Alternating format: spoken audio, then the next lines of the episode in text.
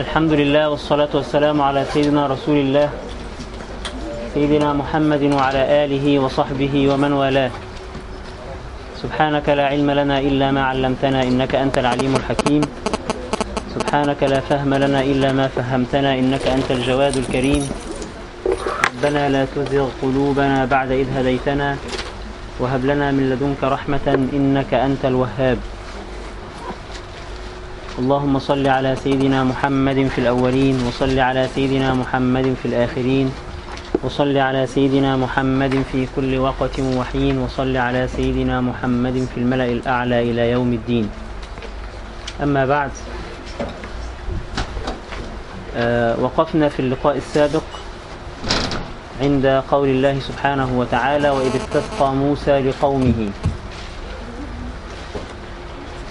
وقلنا إن بني إسرائيل بعد أن أنجاهم الله عز وجل من فرعون وخرجوا مع موسى عليه السلام بدلا من أن يشكروا هذه النعمة حيث أنجاهم من ذبح أولادهم واستبقاء نسائهم للعمل في الخدمة وإذلالهم كانوا يلقون باللائمة على موسى في كل ما يقع لهم. فكانوا إذا عطشوا يقولون لموسى لولا أننا أطعناك وخرجنا من مصر ما عطشنا. كانوا إذا جاعوا يقولون لموسى لولا أننا أطعناك وخرجنا من مصر ما جعنا. لو أصابهم حر الشمس كانوا يقولون لموسى لولا أننا أطعناك وخرجنا من مصر ما أصابنا حر الشمس. ومع ذلك كان الله عز وجل يعطيهم ما سألوا.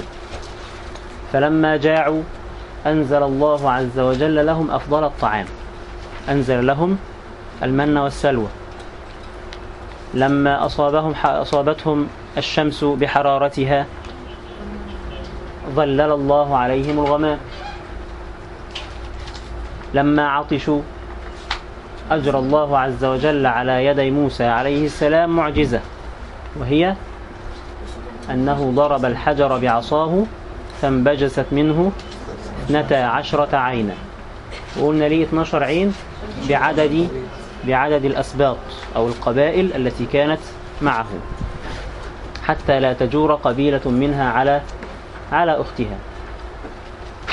وإذ استسقى موسى لقومه فقلنا اضرب بعصاك الحجر فانفجرت منه اثنتا عشرة عينا.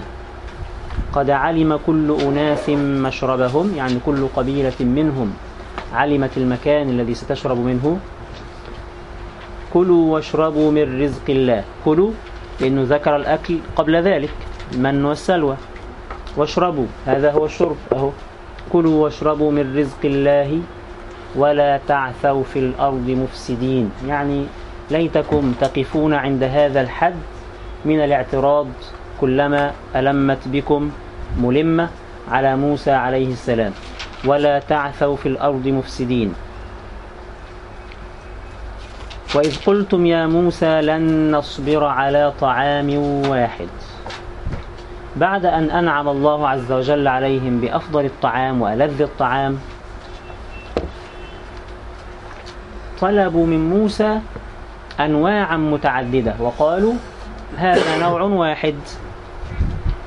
كل عسل وسمان كل هذا الطعام فقط. لا نريد هذا نحن نريد أن ننوع في الطعام. وليتهم لما طلبوا التنويع طلبوا أنواعا شريفة. يعني بياكلوا السمان. عايز تنوع هتاكل إيه مثلا لو نزلت شوية؟ هتنزل هتاكل غزال مثلا. مش كده؟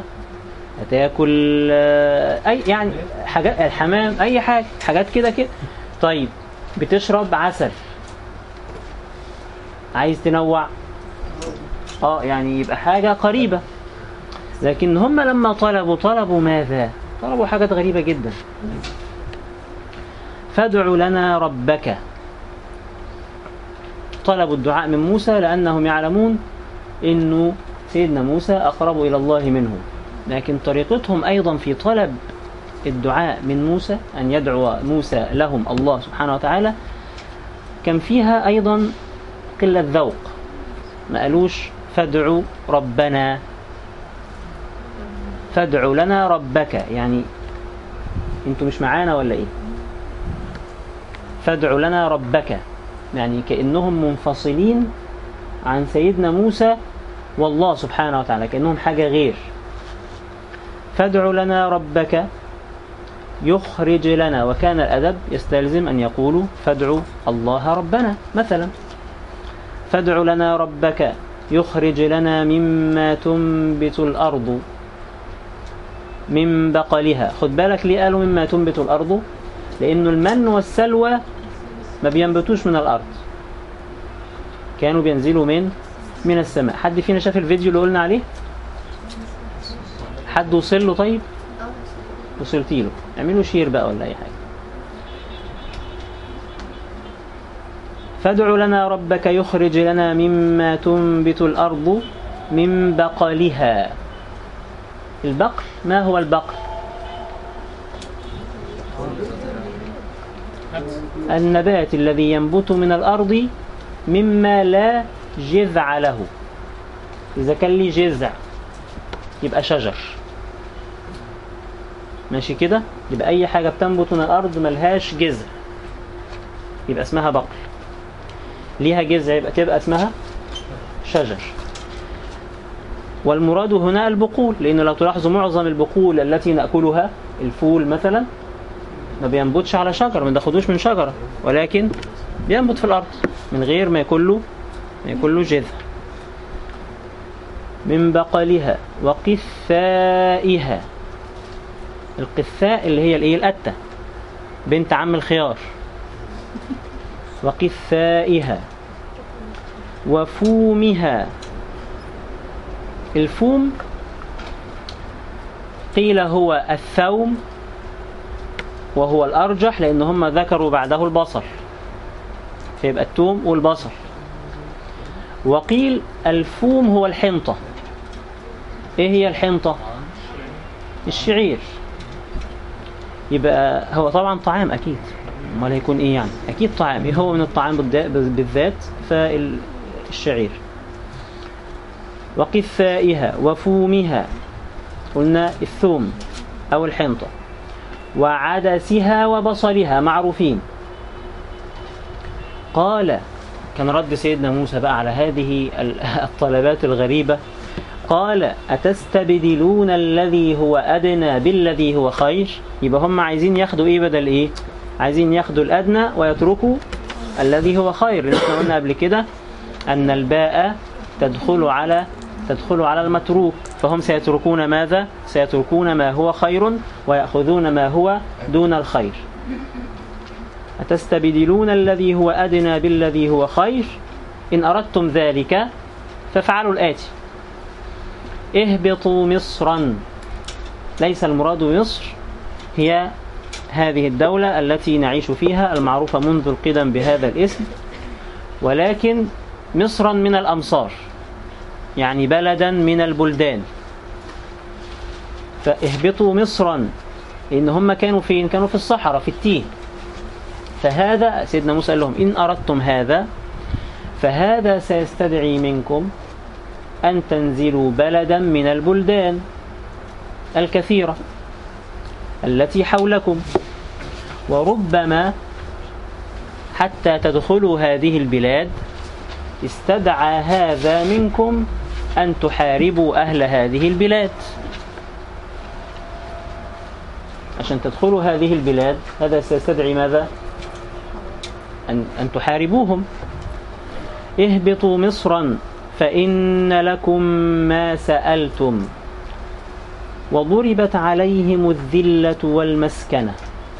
ضرب الله عز وجل يعني كأنه ختم على قلوبهم بالمذلة والهوان.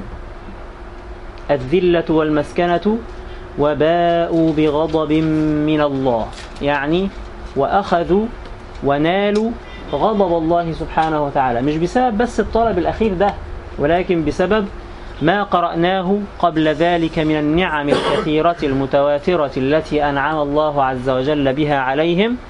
ثم مقابلة هذه النعم بدلا من الشكر بماذا؟ بالجحود والكفر والإنكار. فبعد أن عدد الله عز وجل النعم الكثيرة التي أنعمها عليهم قال كانت عاقبتهم أن باءوا بغضب من الله. وكذلك كل من يعصي الله سبحانه وتعالى. كل من يعصي الله سبحانه وتعالى يبوء بمذلة وغضب من الله سبحانه وتعالى. لذلك يقول الشاعر عن الذنوب رأيت الذنوب تميت القلوب وقد يورث الذل إدمانها وترك الذنوب حياة القلوب وخير لنفسك عصيانها.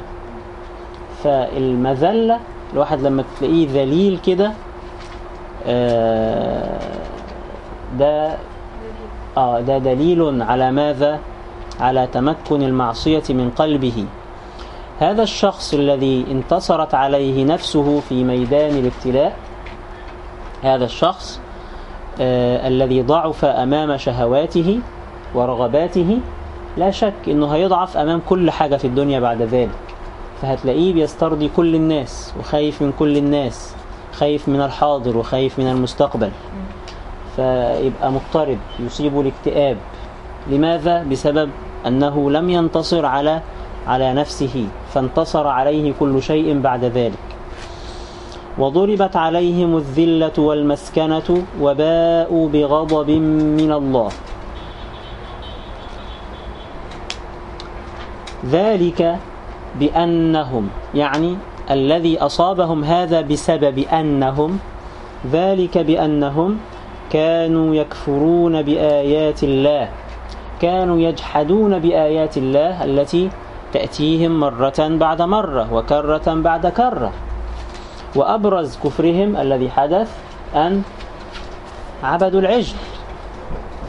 لسه خارجين من البحر رجليهم مبلولة وشايفين المعجزة بعينيهم أول ما عدوا البحر مع سيدنا موسى شافوا ناس بيسجدوا للعجل قالوا ملناش دعوة عايزين من ده. اجعل لنا إلها كما لهم آلهة. حاجة عجيبة. ذلك بأنهم كانوا يكفرون. وخد بالك هنا يكفرون تعبير بالمضارع. ما قالش كفروا. والتعبير بالمضارع بيدل على التجدد والحدوث. يعني كان كلما تاب الله عليهم من معصية أو من جحود أو كفر جددوا الكفر بعد ذلك.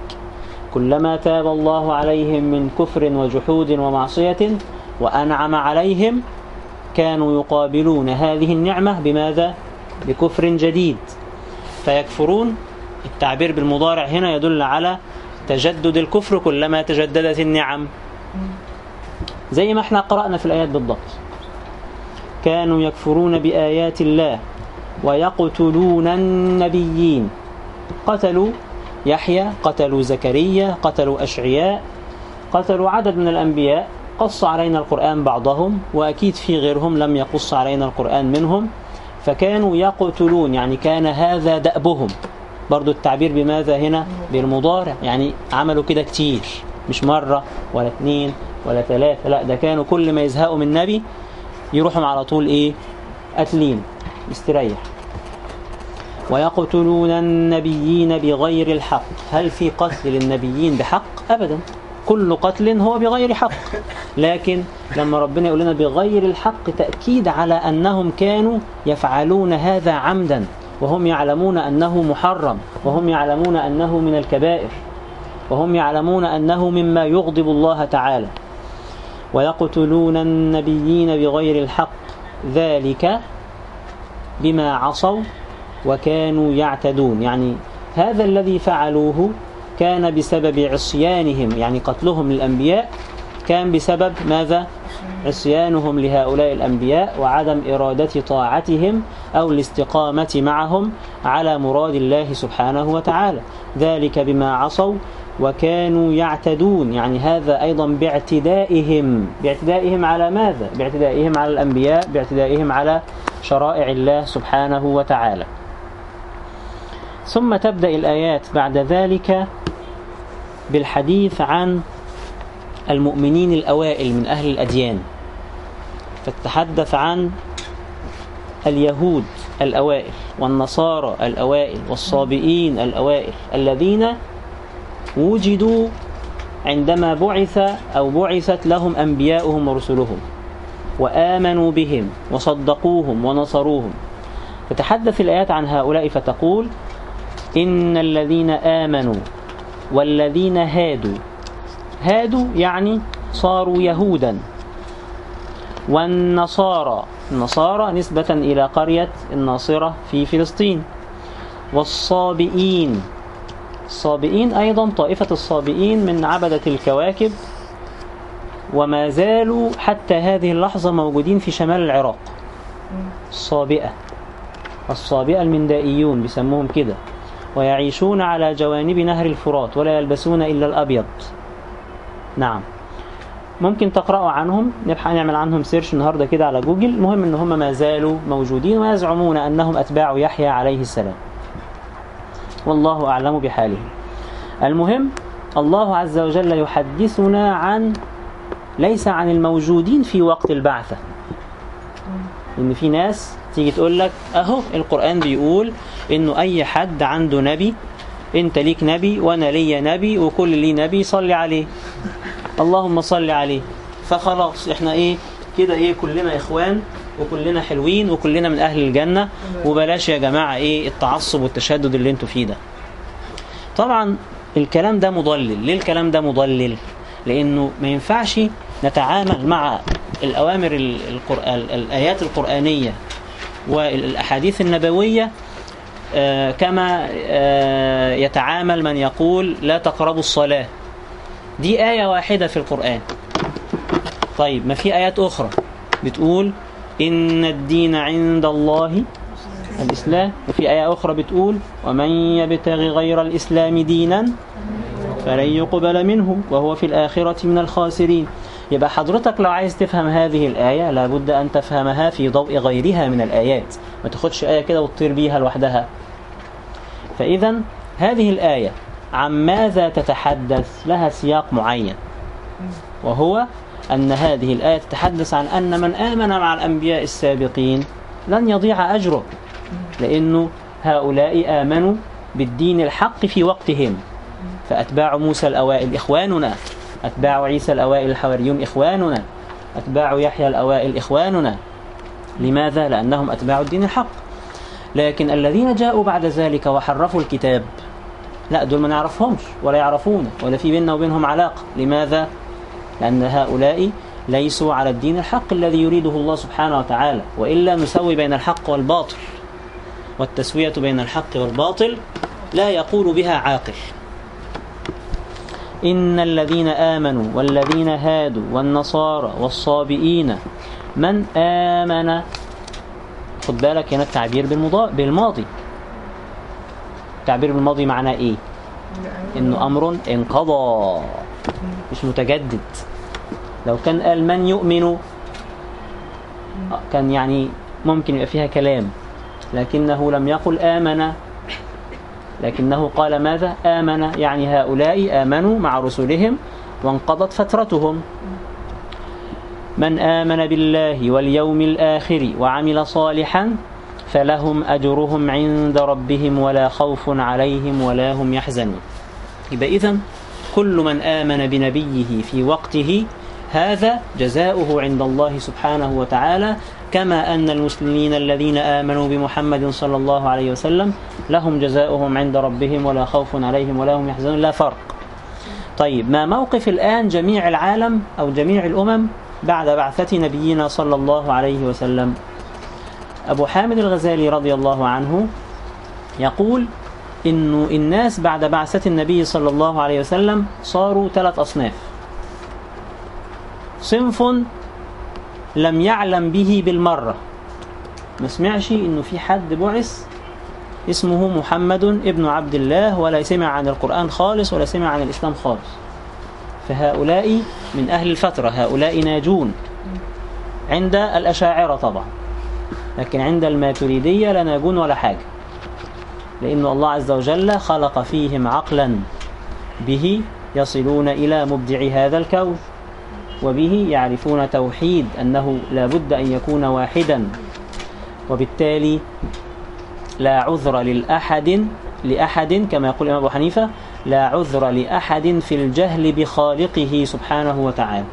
ده عند الجماعة الأحناف الماتريدية لكن جمهور المسلمين وهم معظمهم من الأشاعرة يقولون إن هؤلاء من أهل الفترة وهم ناجون أو حسابهم على الله سبحانه وتعالى. ده الصنف الإيه؟ الصنف الأول. الصنف الثاني صنف بلغته الدعوة على وجهها. يعني عرف الإسلام وعرف شرائعه وعرف أحكامه وعرف أوامره على الوجه الحق من أهله دون يعني ما وصلوش مثلا عن طريق مستشرق ما وصلوش عن طريق واحد عايز يشوهه. لا وصلوا من دعاة الإسلام وبينوا له الإسلام لكنه رفضه. فهذا لا شك أنه من أهل النار الخالدين المخلدين فيها كما هو نص آيات القرآن. الصنف الثالث صنف بلغته الدعوة مشوهة. يعني سمع عن واحد بين قوسين عنده كذاب مدلس اسمه محمد بعث في القرن السادس وفي ناس مشي وراه. كما تفعل وسائل الإعلام في الغرب الآن. أبو حامد الغزالي يقول فهؤلاء في حكم الصنف الأول. فهؤلاء في حكم الصنف الأول. وحسابهم على الله سبحانه وتعالى. لأنه طبعا الله عز وجل عادل. عشان ربنا سبحانه وتعالى يحاسبك. يحاسبك على إيه؟ حاسبك على اللي وصل لك. انت لم يصل لك شيء. طبعا أبو حامد الغزالي بيتكلم عن مين؟ عن مدرسته الأشعرية. لكن عند الماتريدية حتى هذا الصنف الثالث غير معذور. ليه؟ لأن فيهم عقول تبحث وتنظر وترى إلى آخره. ففيهم خلاف. وحسابهم على الله سبحانه وتعالى. ثم تذكر الآيات بعد ذلك بعض إجرام بني إسرائيل أيضا مع أنبيائهم. فتقول وإذ أخذنا ميثاقكم ورفعنا فوقكم الطور خذوا ما آتيناكم بقوة واذكروا. الله عز وجل أخذ العهد والميثاق على بني إسرائيل أن يؤمنوا بالتوراة. إذا جاءتهم ولأنهم أهل جدل. ولأنهم لا يذعنون سريعا للأنبياء. ولا يفهمون إلا لغة القوة. فالله عز وجل عاملهم بما؟ باللغة التي يفهمونها. ربنا سبحانه وتعالى حتى يلزمهم بالتوراة. ماذا فعل؟ آه وإذ نتقنا الجبل فوقهم. رفع فوقهم الجبل. ها هتاخدوا التوراة ولا يقع عليكم؟ فكانت هذه معجزة لسيدنا موسى. فطبعا أذعنوا. فهذه هي اللغة التي يفهمونها. وإذ أخذنا ميثاقكم ورفعنا فوقكم الطور جبل الطور المعروف الذي كلم الله عليه سيدنا موسى عليه السلام. خذوا ما آتيناكم بقوة يعني خذوه وامشوا على الصراط المستقيم. اوعوا تروحوا كده ولا تروحوا كده. خذوا ما آتيناكم بقوة واذكروا ما فيه لعلكم تتقون. ممكن هنا حد يسأل سؤال ويقول إزاي ربنا سبحانه وتعالى يجبرهم على الأخذ بشريعة موسى مع أنه المفروض لا إكراه في الدين؟ آه خد بالك معي لا إكراه في الدين المراد به العقيدة. واضح كده؟ يعني أصل الإيمان. أنت الآن بره هذا السور. من حقك أنك تختار تدخل ومن حقك أنك ما تدخلش. أنت حر في هذا. لا إكراه في الدين. من شاء فليؤمن ومن شاء فليكفر. يبقى طول ما أنت بره أنت حر. ما تدخلش يا سيدي محدش هيجبرك. طيب دخلت. لا معلش بقى في قوانين في شرائع لابد أن تلتزم بهذه الشرائع. ومن هنا جاء حد الردة ومن هنا جاء الإلزام بالطاعات ومن هنا جاء جاءت الحسبة ومن هنا جاء الأمر بالمعروف والنهي عن المنكر.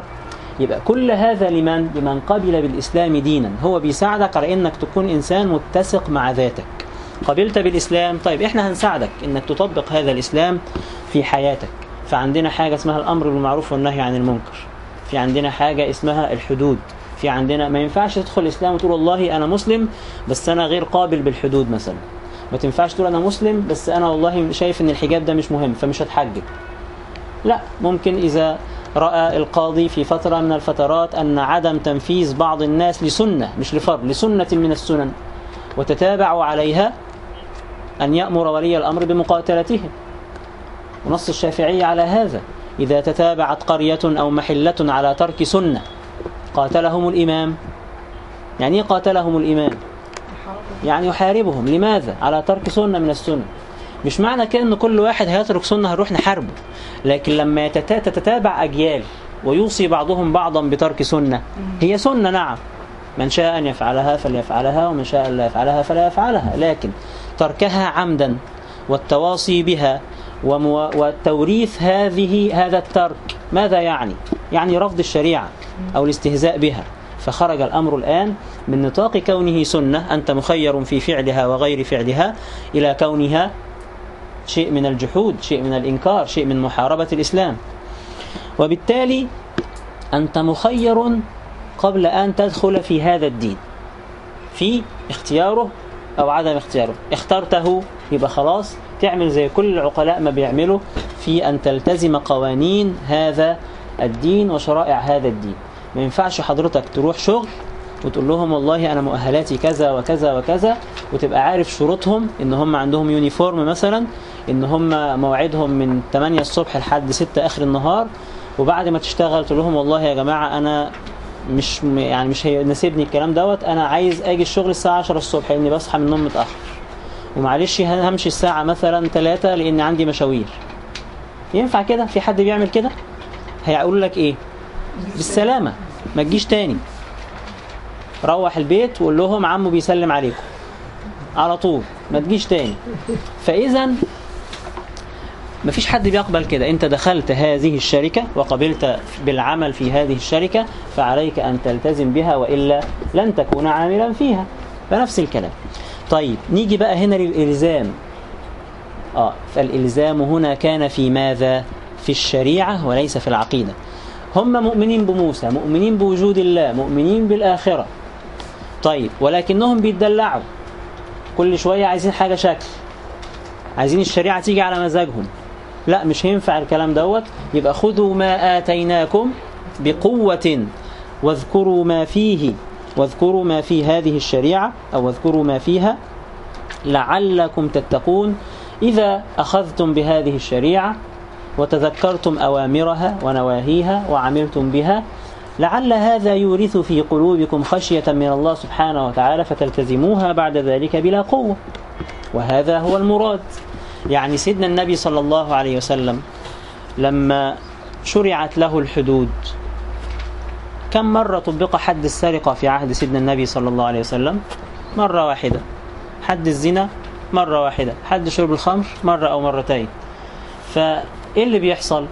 لما بيكون في في المجتمع القانون قوي التشريع قوي إيه اللي بيحصل؟ الناس بتبدأ تفكر في فوائد هذا التشريع. فيبدأوا بعد ما كان بعضهم بيعمل هذا أو بيمتنع عن هذا خوفا يبدأ يعني يفتح عليه و آه، لما يعمل الطاعات وكذا قلبه يلين واحدة واحدة فيبدأ يفعل هذا ويمتثل له ماذا؟ اقتناعا.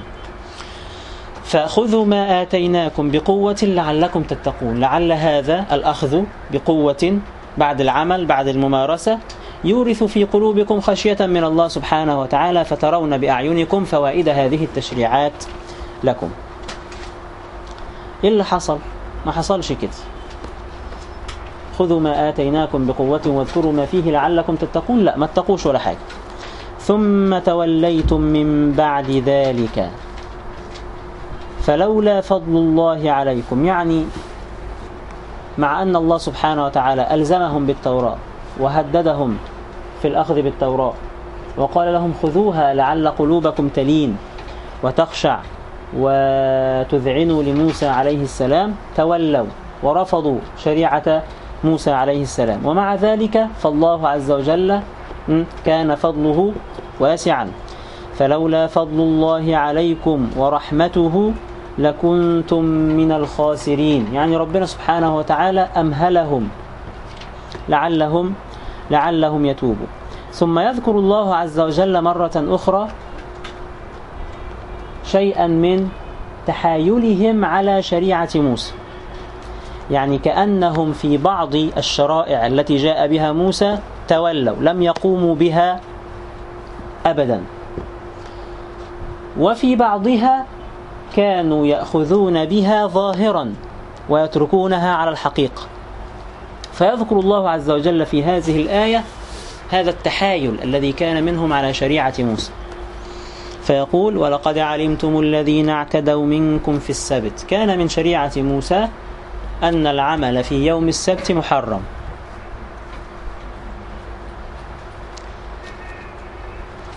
والقصة المعروفة في سورة الأعراف قصة أصحاب أصحاب السبت التي يقول الله عز وجل فيها ماذا؟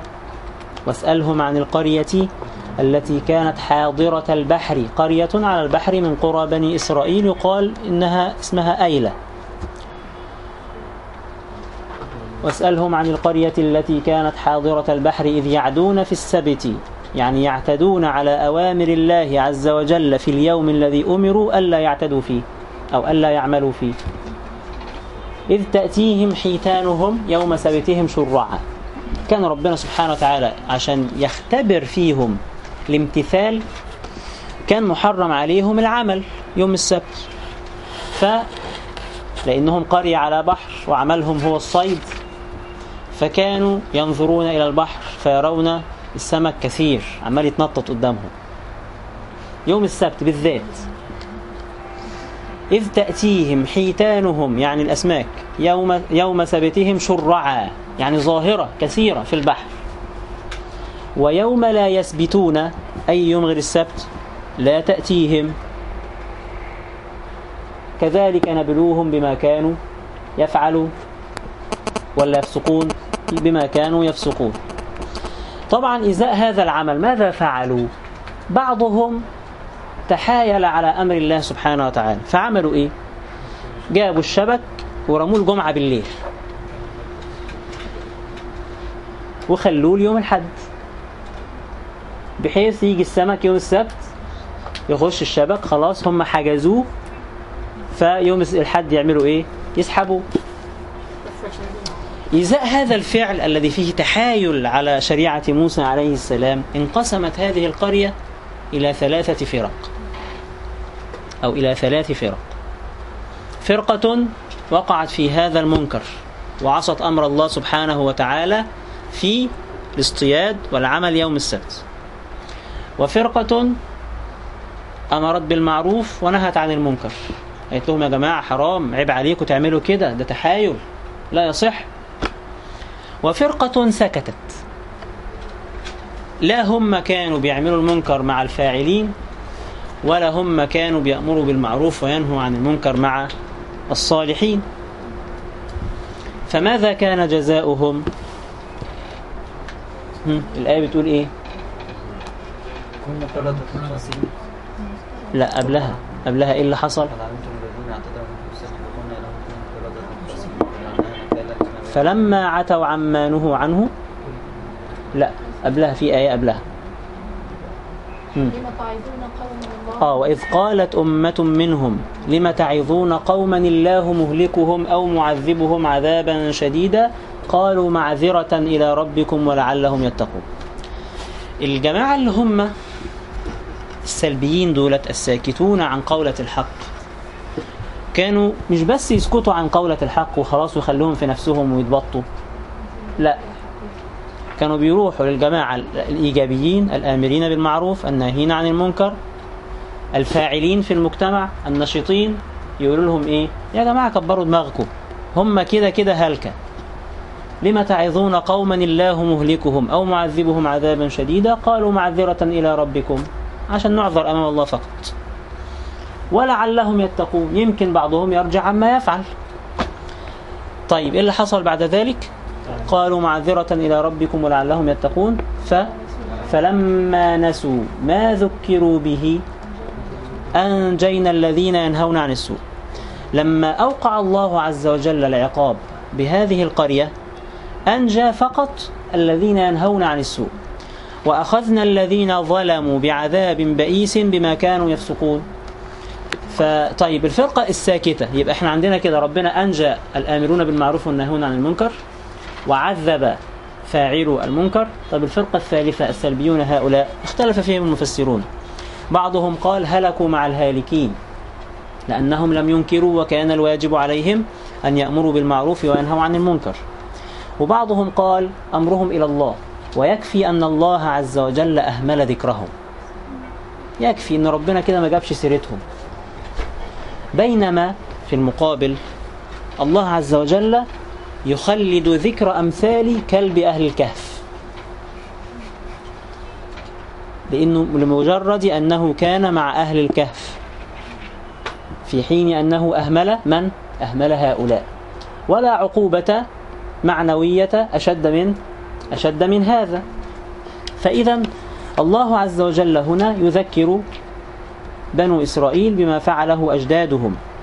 ولقد علمتم الذين اعتدوا منكم في السبت فقلنا لهم كونوا قردة خاسئين. آه كانت هذه هي العقوبة التي نزلت بمن؟ بمن اعتدوا على أوامر الله يوم السبت. طيب قلنا لهم كونوا قردة خاسئين. فيها خلاف بين المفسرين. بعضهم قال أنهم صاروا بالفعل في صورة القرود يعني انقلبوا قرودا بالفعل. طيب انقلبوا قرودا هل ده معناه إن نظريه التطور صحيحة وانه الإنسان من أصله قرد والكلام دوت؟ آه في رواية بتقول انه من يمسخ لا نسل له. فلا علاقة بين الإنسان والقرود من أي وجه. ولو افترضنا إن نظريه التطور صحيحة فالمفروض يبقى العكس. يبقى القرود هي اللي أصلها إيه؟ إنسان مش الإنسان اللي أصله اللي أصله قرد فملهاش علاقة خالص.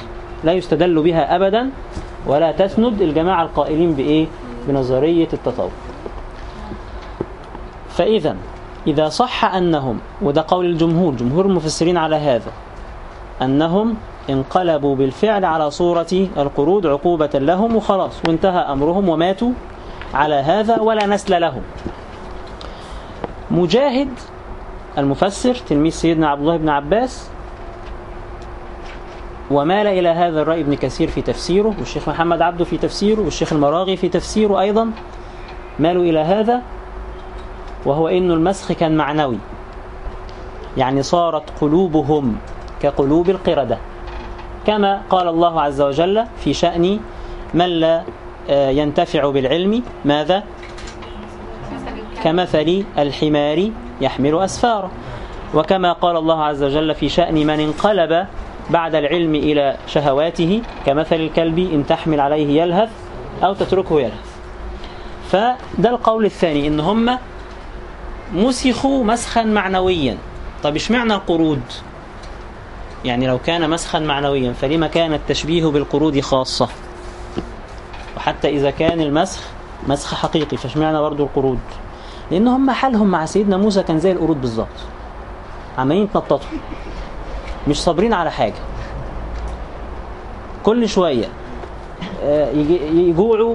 لولا خرجنا من مصر ما كناش جوعنا. لولا خرجنا من مصر ما كناش بتاع. يعدوا من البحر. خلاص بقى خلاص شفت المعجزات. اهدوا بقى وتبطوا شوية. لا مفيش اجعل لنا إلها كما لهم آلهة. فهو ده حال القرود. أنتوا بتشوفوا القرود طبعا في الجبلاية ما بيهمتش يعني حتى لو اديت له مزايا ياخدها يروح جاري منك. ومش ياكلها في مكان واحد لا ياخد قطمة منها وبعدين ياخد قطمة في مكان تاني ويطلع فوق الشجرة وينزل كده. فهم الجماعة دول عاملين كده. مفيش استقرار مفيش كده مش راسين مش راسين. حتى في الشريعة لما أخذوا الشريعة بقوة ما صبروش عليها. فما فيش إيه؟ ما فيش عندهم شيء من الصبر والجلد على الالتزام بأوامر الله سبحانه وتعالى. طبعا والله أعلم. فقلنا لهم كونوا قردة خاسئين. ولقد علمتم الذين اعتدوا منكم في السبت فقلنا لهم كونوا قردة خاسئين. يعني ممسوخين أو مطرودين. فجعلناها نكالا لما بين يديها وما خلفها. فجعلناها الضمير هنا بيعود على إيه؟ إما أن يعود على هذه القرية التي جعلها عقوبة. نكال يعني عقوبة وعبرة لما حولها من القرى حتى يتعظ الناس ويلتزم بعد ذلك بأوامر الله كما قال دون تحايل ودون التفاف على أوامر الله سبحانه وتعالى.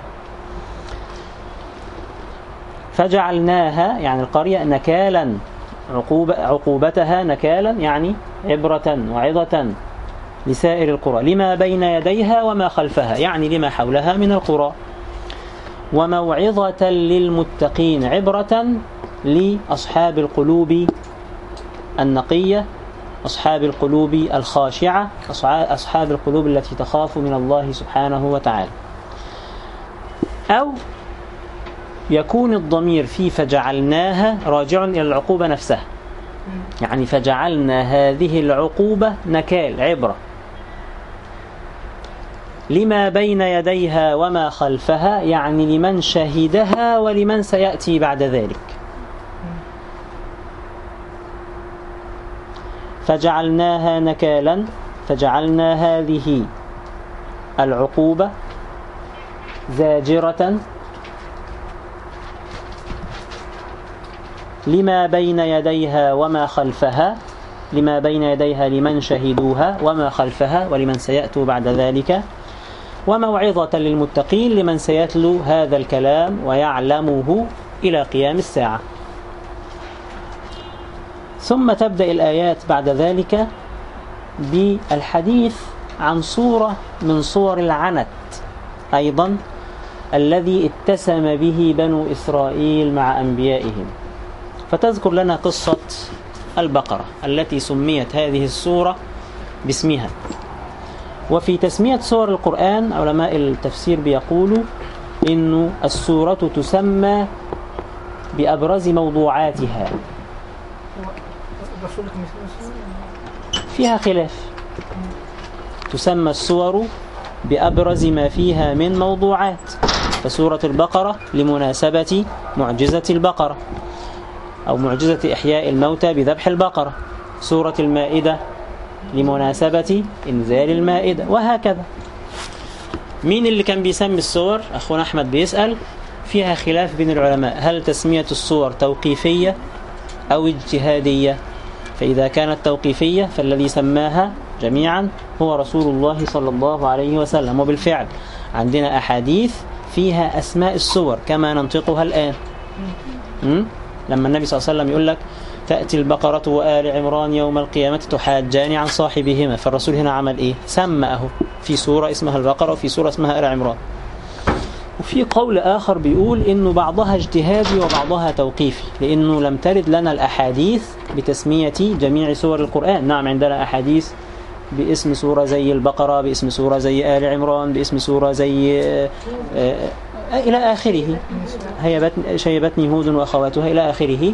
لكن ما عندناش حديث أو مجموعة أحاديث يجمعوا ال 114 سورة وبالتالي فبعضها توقيفي وبعضها اجتهادي يعني باجتهاد من صحابة رسول الله صلى الله عليه وسلم. وفي كل الأحوال اجتهاد الصحابة برضو مش حاجة سهلة. يعني حتى لو قلنا طبعا جمهور العلماء على أنه توقيفي.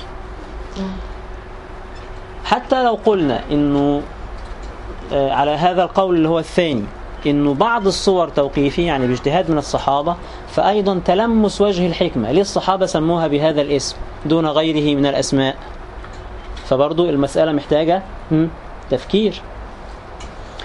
فنفس الكلام الصور كان يسميها الرسول صلى الله عليه وسلم أو كان يسميها الصحابة على هذا القول الثاني يعني بعد استقراء بعد تتبع بعد تفكير بعد تأمل بأبرز ما فيها من موضوعات أو أغرب ما فيها من موضوعات. ماشي؟ طيب.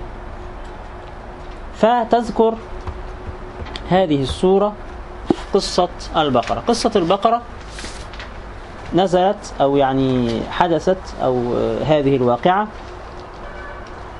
وقعت وحدثت في عهد موسى عليه السلام آه، لما قتل قتيل في قرية من القرى أو في حي من الأحياء. ثم كان القتلى. كان القاتلون المجرمون أبناء عمومته. ناس من قرايبه وحتى ينفوا هذه الفعلة عن أنفسهم. ماذا فعلوا؟ أخذوه إلى حي آخر. قديما خد بالك معايا؟ لا القتيل. خد بالك معايا. كان كان قديما كل عائلة بتسكن في منطقة. لو تلاحظوا مثلا خريطة المدينة المنورة في عهد سيدنا النبي صلى الله عليه وسلم أو قبل أن يأتيها الرسول صلى الله عليه وسلم. كان إيه؟ حي بنو قريظة. العائلة دي هنا العشيرة دي هنا. حي بنو النضير الأوس الخزرج. فكان كل مجموعة بشرية كل عائلة بتسكن إيه؟ بتسكن في منطقة معينة. فلو فضل القتيل شكرا حبيبي. لو فضل القتيل في نفس الحي إيه اللي هيحصل؟ خلاص يبقى أنتوا اللي قتلتوه إيه منكم فيكم؟ فعملوا إيه؟ قتلوه ونقلوه سرا إلى حي مجاور. فاختلفوا. ليه اختلفوا؟ لأنه طالما حي مجاور اللي قتل القتيل فيبقوا عايزين الدية. فيبقى إيه؟ ورثوا القتيل وتجروا بدمه عايزين الإيه؟ عايزين الدين فاختلفوا. طبعا الجماعة اللي هم البراء من هذه الفعلة الحمد لله على السلامة. البراء من هذه الفعلة. آه يا جماعة والله إحنا لم نقتل لم نفعل شيئا. فذهبوا إلى مين؟ ذهبوا إلى سيدنا موسى عليه السلام. عايزين يعرفوا من القاتل. طبعا توقعوا إنه سيدنا موسى يقول لهم القاتل فلان. لا ما حصلش كده. لكن الله عز وجل أراد أن يختبر فيهم أيضا الإذعان وأن يظهر معجزة أخرى على يد موسى. حتى تكون شاهدا له على صدق نبوته وعلى إحياء الله عز وجل للموتى. فقال الله تعالى وإذ قال موسى لقومه لما سألوه بقى وإذ قال موسى لقومه إن الله يأمركم أن تذبحوا بقرة. دي كانت إجابة سيدنا موسى من القاتل تذبحوا بقر طبعا سألوا بعد كده أتتخذنا هزوا؟ قال أعوذ بالله أن أكون من الجاهلين. أنا من إمتى بهزر معاكم مثلا؟ يعني من إمتى بقول لكم كلام مش حقيقي؟ من إمتى بقول لكم على حاجات وتطلع بعد كده غير حقيقية؟ خد بالك معايا ده في درس مهم جدا يجب إن إحنا إيه نركز فيه ونصحصح. صح صح لازم نصحصح يا جماعة محدش ينام. تشرب؟ أجيب لك مية تشرب؟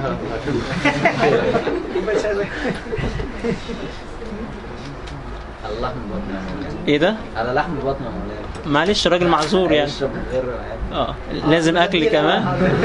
طب يلا يا أحمد مجدي قوم بالواجب.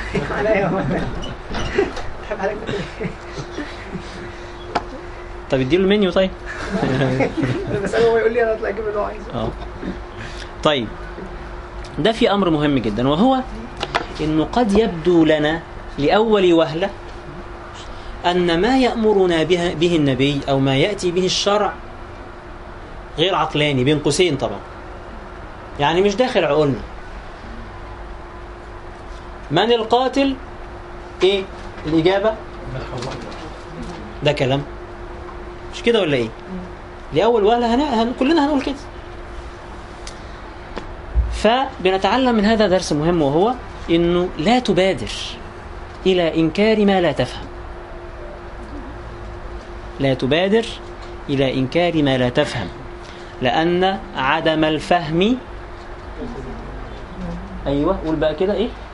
عدم عدم الفهم ليس دليلا على بطلانه أحسنت. عدم الفهم شايف الناس اللي بيحضروا معانا فاهمينه الحمد لله. عدم الفهم ليس دليلا على بطلانه. ما هو حضرتك؟ مش عارف كل حاجة. ولا إحنا عارفين كل حاجة؟ مش عارفين كل حاجة. طب الحاجة اللي أنا مش فاهمها أعمل إيه؟ أصبر شوية وأسأل فيها وأتطقص وأسأل كمان وأسأل تالت وأسأل رابع وأفكر وأسأل الله أن يفتح علي بالفهم. يمكن أفهم بعد سنة ولا اتنين ولا تلات. ما استعجلش. ليه طالما ثبت عندك صدق هذا النبي. طيب إنتوا يا بني إسرائيل ثبت عندكم صدق موسى أكثر من مرة. ورأيتم المعجزات بأم أعينكم أكثر من مرة. فكان لا يجب أن يكون هذا هو ردكم. كان يجب أن يكون رد الفعل إيه؟ الإذعان والتسليم. ما يقولوش أتتخذونا هزوا. إنتوا عباد لله. اعملوا اللي يتقال لكم وانتوا ساكتين. وخلاص على كده. وتحط لسانك في بقك وتسكت. هذا هو هذا هو الواجب. فنفس الكلام. في ديننا في أمور ممكن بعضنا ما يبقاش فاهمها كويس. أو مش متعود عليها. أو مش قادر يستوعبها. خلاص. سلم أمرك لله. طالما أنت واثق من وجود الله واثق من عدل الله واثق من حكمة الله واثق من صدق محمد صلى الله عليه وسلم. يبقى حضرتك هتعمل إيه بكل بساطة؟ هتضيف الحاجة الصغيرة اللي أنت مش فاهمها ديت على كوم الجهل اللي عندك وما جاتش على دي. يبقى إذن وإذ قال موسى لقومه إن الله يأمركم أن تذبحوا بقرة.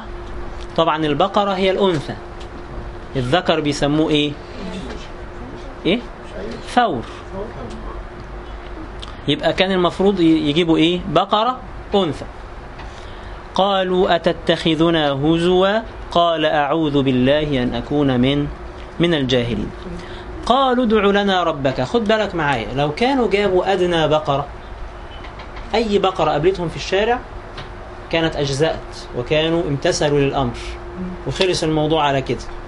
لكن لأنهم عايزين يجادلوا مش عايزين يمتثلوا. وهو كتر الأسئلة تدل على إيه؟ على أن هذا العقل هذا الترك... هذه التركيبة مش تركيبة عملية ولكنها تركيبة جدلية. لذلك سيدنا النبي صلى الله عليه وسلم ربى هذا في أصحابه فكان يقول لهم ذروني ما تركتكم. محدش يسألني. ذروني ما تركتكم. طول ما أنا ما بقولكوش على حاجة محدش إيه اللي ربنا هيقوله لي أنا هبلغكم على طول. ذروني ما تركتكم. وأنزل الله عز وجل في القرآن مصداق هذا. فقال تعالى يا أيها الذين آمنوا لا تسألوا عن أشياء إن تبد لكم تسؤكم وإن تسألوا عنها حين ينزل القرآن. كان سيدنا النبي وهو عمال يتلو عليهم القرآن يسألوا. طيب ما هو أنت لو قعدت تسأل سينزل البيان. وربما ينزل بما هو أشد. فتبقى عملت إيه؟ ضريت نفسك وضريت الأمة إلى قيام الساعة. لا تسألوا عن أشياء إن تبد لكم تسؤكم وإن تسألوا عنها حين ينزل القرآن. تبد لكم عفى الله عنها. طالما ربنا ساكت عنها. خلاص. تبد لكم عفى الله. تبقى في منطقة العفو. قد سألها قوم من قبلكم. ثم أصبحوا بها جاهلين. يعني أنت حضرتك لو قعدت تسأل طب إزاي؟ طب ليه؟ طب قول لي. طب ساعدني. طب اشرح لي. طب وضح لي. طب كذا. لاحظ ان كل ما بيجاوبك كل ما الامتثال بيضيق وخياراتك بتقل. وبالتالي لن يبقى أمامك في مرحلة من المراحل إنك الا انك تقوم الآن وتنفذ. هذا الشيء المحدد. وطبعا هيبقى من ضمن أسئلتك بما أنك بتسال كتير طب إمتى؟ فهيقول لك دلوقتي. هقول لك إيه يعني؟ أقول لك إيه؟ فما تسألش. نفذ وخلاص ولو على التراخي. ف طبعا التركيبة دي هت أيضا ستختلق المعاذير لعدم الامتثال. طب والله ده أصلا أنا مش قادر. طيب بعد ما قال لك دلوقتي طب يعني سيبني لبكرة. يبقى انت كده بدأت تدخل في مرحلة مش السؤال مرحلة المخالفة. لأنه خلاص الأمر الآن أصبح محدد. فهتخرج من مرحلة الاستفسار إلى مرحلة المخالفة بعد ما حدد لك بناء على أسئلتك. فلذلك لا نفعل مثل بني إسرائيل. وإذ قال موسى لقومه إن الله يأمركم أن تذبحوا بقرة. قالوا أتتخذنا هزوا؟ قال أعوذ بالله أن أكون من الجاهلين. قالوا ادع لنا ربك يبين لنا ما هي. أي بقرة تحديدا؟ لأن البقر كتير كله شبه بعض وشوش البقر؟ بيضرب بها المثال في التشابه. حتى ورد في الحديث إنه آه، ستكون فتن كقطع الليل تأتي كوجوه البقر. يعني الفتن هتبقى شبه بعضها قوي زي إيه؟ زي وجوه طبعا كلنا دلوقتي. هنبدأ إيه كلنا؟ نركز. نركز في إيه؟ في وجوه البقر. فما تعملوش كده رجاء. إيه ده؟ زي الصين بس النبي صلى الله عليه وسلم مش هيقول زي الصينيين ولا زي اليابانيين ولا زي حاجة. كشفهمش أصلا وخد بالك إحنا بالنسبة. للصينيين برضو شبه بعض. إيه آه يعني إحنا بالنسبة لهم بيقولوا لنا إيه أنتوا إزاي بتعرفوا بعض؟ آه سبحان الله يا مولانا بس العالم كله. ها؟ كله شبه آه بعض هم لوحدهم هم اللي شبه بعض. العالم كله شبه بعض ما عدا إحنا يا أخي إيه المشكلة؟ ما هو الصينيين دولت سدس العالم هم حاجة قليلة. سدس العالم الصينيين. يعني كل ست أفراد في العالم فيهم واحد صيني. ضيف عليهم اليابانيين والكوريين بقى. يبقى ستة وكسور أنا آسف يا مولانا. بس فبرضه مش قليلين ما تستهونش وبتاع والماليزيين برضه والإندونيسيين شبههم شوية. فهتضيف عليهم دول كمان يبقى عندك كل ستة فيهم اتنين. كفايه عشان فأنت الدائرة عمالة تضيق عليك فما تكترش في الأسئلة.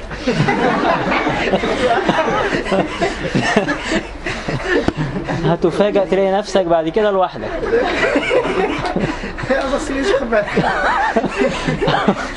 أو تلاقي نفسك منهم وأنت مش واخد بالك.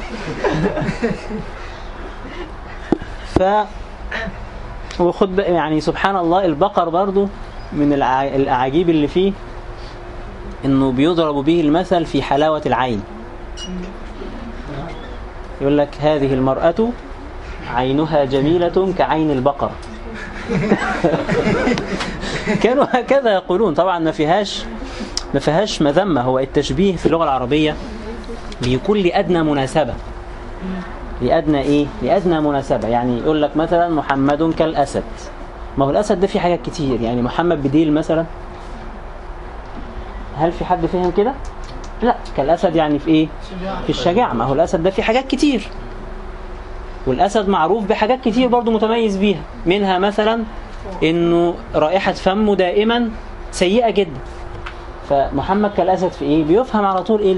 صفة محددة في, في الأسد. فالتشبيه يكون لماذا؟ لأدنى مناسبة. فلما تقول عينها كعين البقرة فما حدش يزعل. يعني إيه؟ عادي. ما فيهاش مشكلة يعني. طيب. خلاص بقى خلاص. ما حدش يتكلم كتير في الموضوع ده. قالوا ادع لنا ربك. أنا متأسف. مش هقول كده تاني. مش أنا اللي قلته ده هم اللي كانوا بيقولوا زمان. المها آه عيون المه. كانوا بيشبهوا عين المرأة التي تعجبهم بعين المها أحيانا وبعين البقرة أحيانا.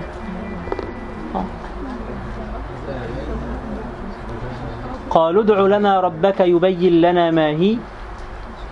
قال إنه يقول إنها بقرة لا فارض ولا بكر.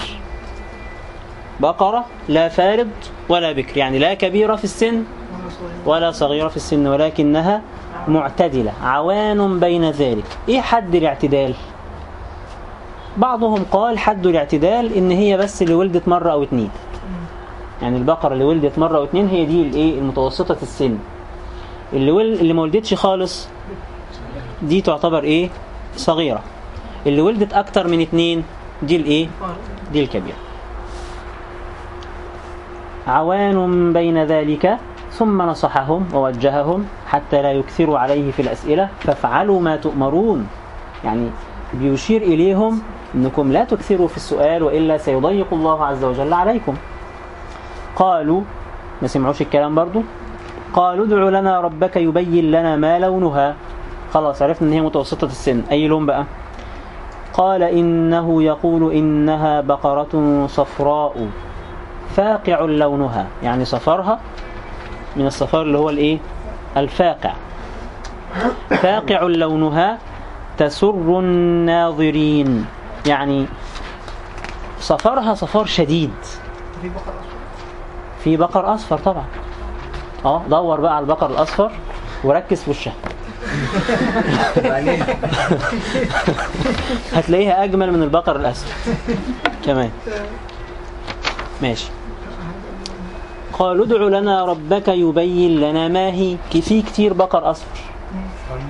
معتدل. السن. برضو أي واحدة فيهم. قال آه قالوا ادع لنا ربك يبين لنا ما هي. إن البقرة تشابه علينا. أهي البقر كله شبه بعضه.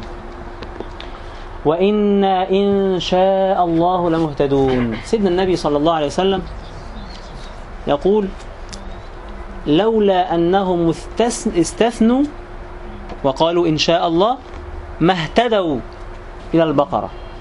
ما كانوش وصلوا لها أبدا. كان يبقى أوصاف كده موجودة واقعد دور بقى.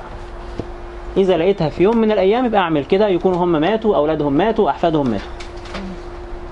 لكن استثنوا فوجدوا حتى في بعض الروايات وجدوا بقرة وحيدة فأخذوها بميزانها ذهبا أو بما يوازيها ذهبا. ما خلاص ما هي سلعة ما فيش إلا هي في السوق. هي بس اللي تنفع. فطبعا هم كلهم يهود في بعض. فإيه؟ فطبعا استغل الموقف. مش هيسيب الفرصة تعدي. ده يعني ده يبقى يعني ما يبقاش يهودي. دفعوا أكتر من الدية يا مولانا دفعوا أكتر من الإيه؟ من دقيقة أو كانوا اعترفوا أسهل لهم. وإنا إن شاء الله لمهتدون. قال إنه يقول إنها بقرة لا ذلول تثير الأرض. دي بقرة مدللة. بقرة أهلها بيربوها علشان يذبحوها بس. إنه البقر برضو حضراتكم أكيد عارفين كده أو مش عارف إذا كنتم مش عارفين اعرفوا أنواع. في بقر بيربى علشان يعمل في الحقل ويساعد في أعمال الحرث. وفي بقر بيربى للعلف يعلف فقط علشان يبقى سمين كده ويوزن ويتباع لحم? فهو قال لهم البقرة المطلوبة بقرة غير مذللة لا تثير الأرض يعني لا تعمل في الأرض ولكنها بقرة مما يعلف للذبح فقط. قال إنه يقول إنها بقرة لا ذلول تثير الأرض ليست مذللة من الذي يثير الأرض ويعمل فيها ويحرثها. ولا تسقي الحرث ولا تعمل في الزراعة مسلمة. يعني سالمة من العيوب.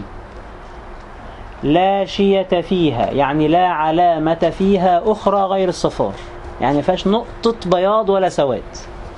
دوروا بقى. يبقى بقرة كاملة صفراء كاملة. لا شية فيها يعني لا لون فيها أو لا علامة فيها أخرى غير غير الصفار. قالوا الآن جئت بالحق بعد طبعا ما دوروا القرآن أسلوبه أن هو ما بيحكيش التفاصيل ولكن في قفزات. قالوا الآن جئت بالحق فذبحوها وما كادوا يفعلون. يعني لو سألوا سؤال كمان ما كانوش سيجدوا أو سيهتدوا إلى هذه البقرة. وبعدين القرآن هنا الآية التالية بتوقفنا على أسلوب عجيب من أساليب القرآن الكريم وهو ذكر سبب هذه القصة في نهايتها. فيقول وإذ قتلتم نفسا فادارأتم فيها. يعني كأنه بعد ما حكى لك القصة وبيبين لك عنت بني إسرائيل مع نبيهم موسى عليه السلام وكثرة جدالهم لموسى عليه السلام بيجيب لك سبب هذه القصة ولماذا حدث كل هذا وما سبب كل هذه الحوادث. وإذ قتلتم نفسا فادارأتم فيها. كان السبب أن بعضهم قتل بعضا فادارأتم فتدافعتم. يعني اتهم بعضكم بعضا بأنه بأنه من قتل. فادارأتم فيها. والله مخرج ما كنتم تكتمون. والله مخرج ما في صدور من كتم أنه القاتل. هيخرجه بإيه؟ بالمعجزة دلوقتي. فقلنا اضربوه ببعضها. أخذوا البقرة كان الهدف منها إن هم ياخدوها يذبحوها ياخدوا أي جزء منها ويضربوا به القتيل. فيقوم القتيل فيقول قتلني فلان وبعدين يرجع تاني.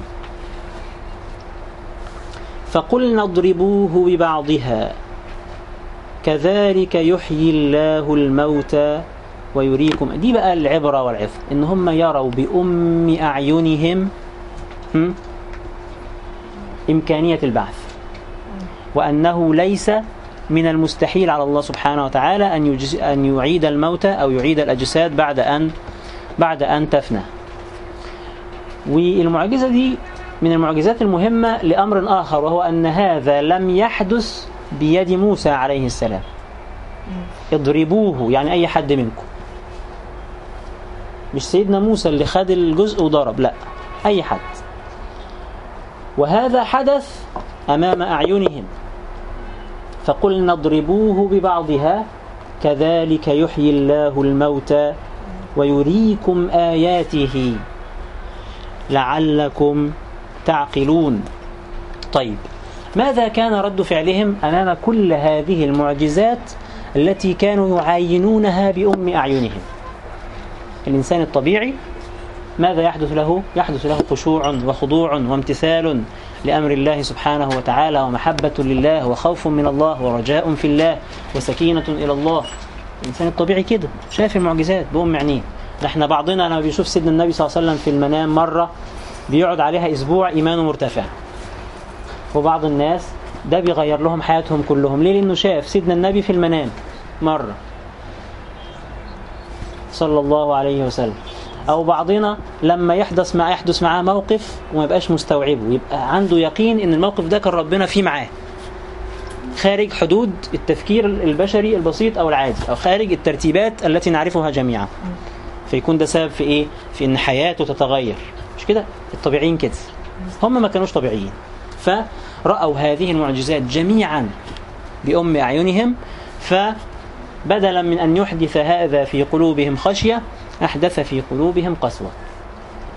ثم قست قلوبكم من بعد ذلك فهي كالحجارة. والتمثيل هنا بالحجارة تمثيل عظيم جدا. ما قالش كالحديد مثلا. ليه ما قالش كالحديد؟ لأنه الحديد لما تدخله النار بيسيح لكن الحجارة لا. فهي كالحجارة أو أشد قسوة. يعني أشد كمان قسوة وصلد من الحجارة. وبعدين ربنا سبحانه وتعالى برأ الحجارة منهم. حتى لا تشتكي الحجارة إلى ربها سبحانه وتعالى إنه إزاي يا رب تشبهني بالناس دول, فبرأ الله عز وجل الحجارة فقال وإن من الحجارة ومع ذلك فهذه الحجارة القاسية تلين وفي بعضها منافع. وإن من الحجارة لما يتفجر منه الأنهار يخرج منها الخير. وفي هذا إيماء بأنكم ما شفناش منكم حاجة بعد كل هذه المعجزات. وإن من الحجارة لما يتفجر منه الأنهار وإن منها لما يشقق فيخرج منه الماء. بعضها تنبع منه الماء وبعضها لما يتشقق ينبع منه الإيه؟ أو لما يتكسر ينبع منه الماء فيخرج منه أيضا الخير يبقى يتفجر منه الأنهار غير يتشقق. يتشقق ده إما أن يتشقق بنفسه أو بفعل فاعل. بخلاف ما حدث مع اليهود. لم ينبع منهم الخير بأنفسهم ولا عندما أجبروا على فعل الخير. لما نطق الله عز وجل فوقهم الإيه؟ فوقهم الجبل. كأن الله سبحانه وتعالى هنا بيقول إحنا حتى لما ألزمناكم بالتوراة وفعلنا كما يفعل من يريد الماء في الصخر. يضرب الصخور ويحفر في الأرض حتى تنبع الماء.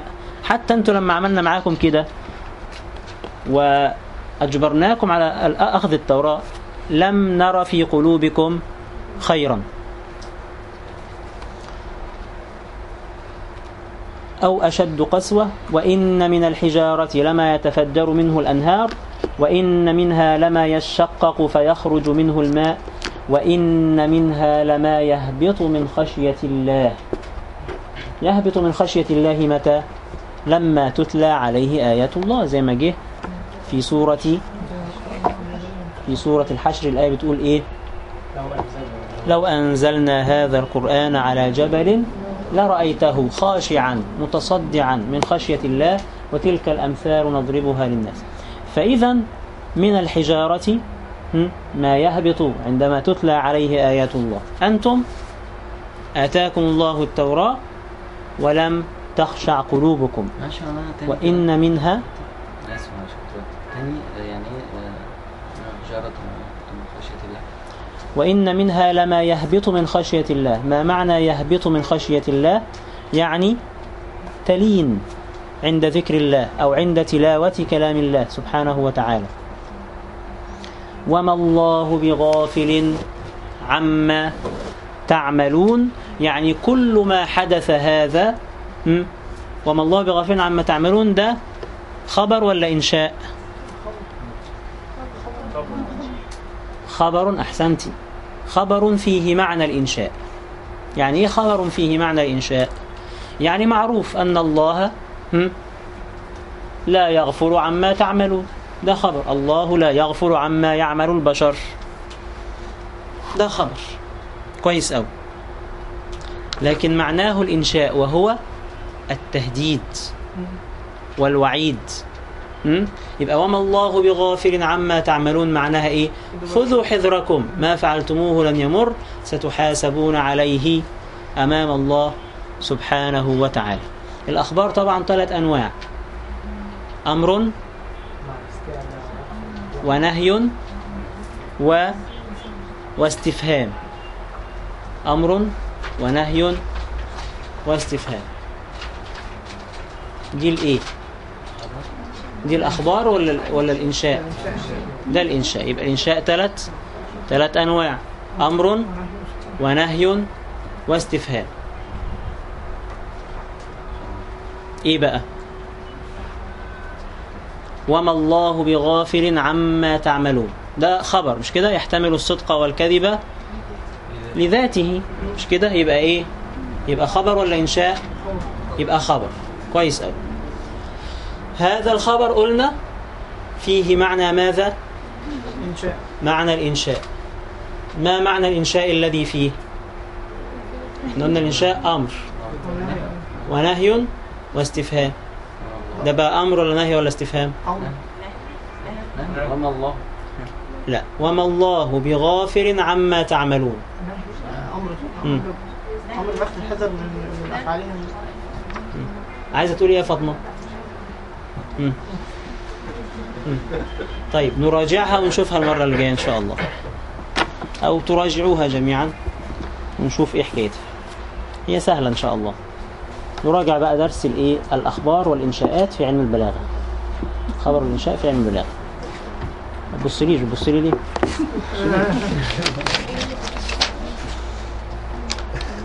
التارك لدينه المفارق للجماعة. إحنا خلصنا كده مولانا آه نكتفي إلى هنا هذا اليوم. هل يجب أن يطبق حد الردة على كل من ارتد؟ أم على من فارق الجماعة بمعنى أنه حاربها وهاجمها فقط. قولان في آية 33 ما تريدون وما كنتم تكتمون؟ هل هناك تفسير لوجود كنتم قبل تكتمون؟ الله أعلم.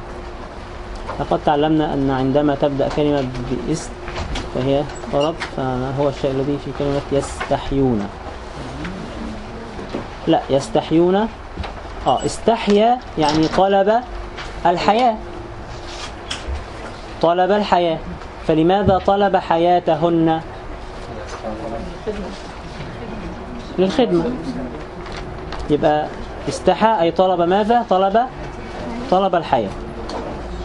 هناك حديث لرسول الله صلى الله عليه وسلم يقول معناه أنه إن زينا مصاحفنا وزخرفنا مساجدنا فالهلاك علينا فما صحة هذه المعلومة؟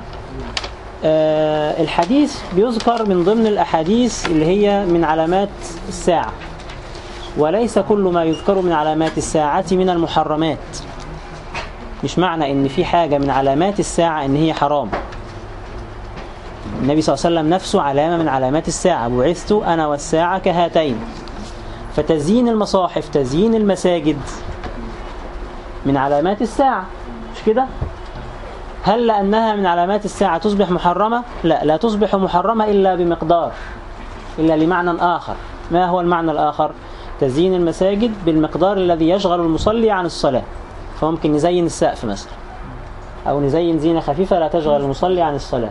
كده يبقى فيه تعظيم لبيوت الله سبحانه وتعالى. إذا عملناها بهذه النية ف... فلن يكون فيها شيء. المصاحف نفس الكلام. إذا عملناها وزيناها بشكل وقور. ما فيهوش معنى الإهانة ولا معنى الاستهانة ولا معنى الاستخفاف فهو من تعظيم كلام الله سبحانه وتعالى ولا يصبح محرما والله أعلم. سبحانك اللهم وبحمدك أشهد أن لا إله إلا أنت أستغفرك وأتوب إليك.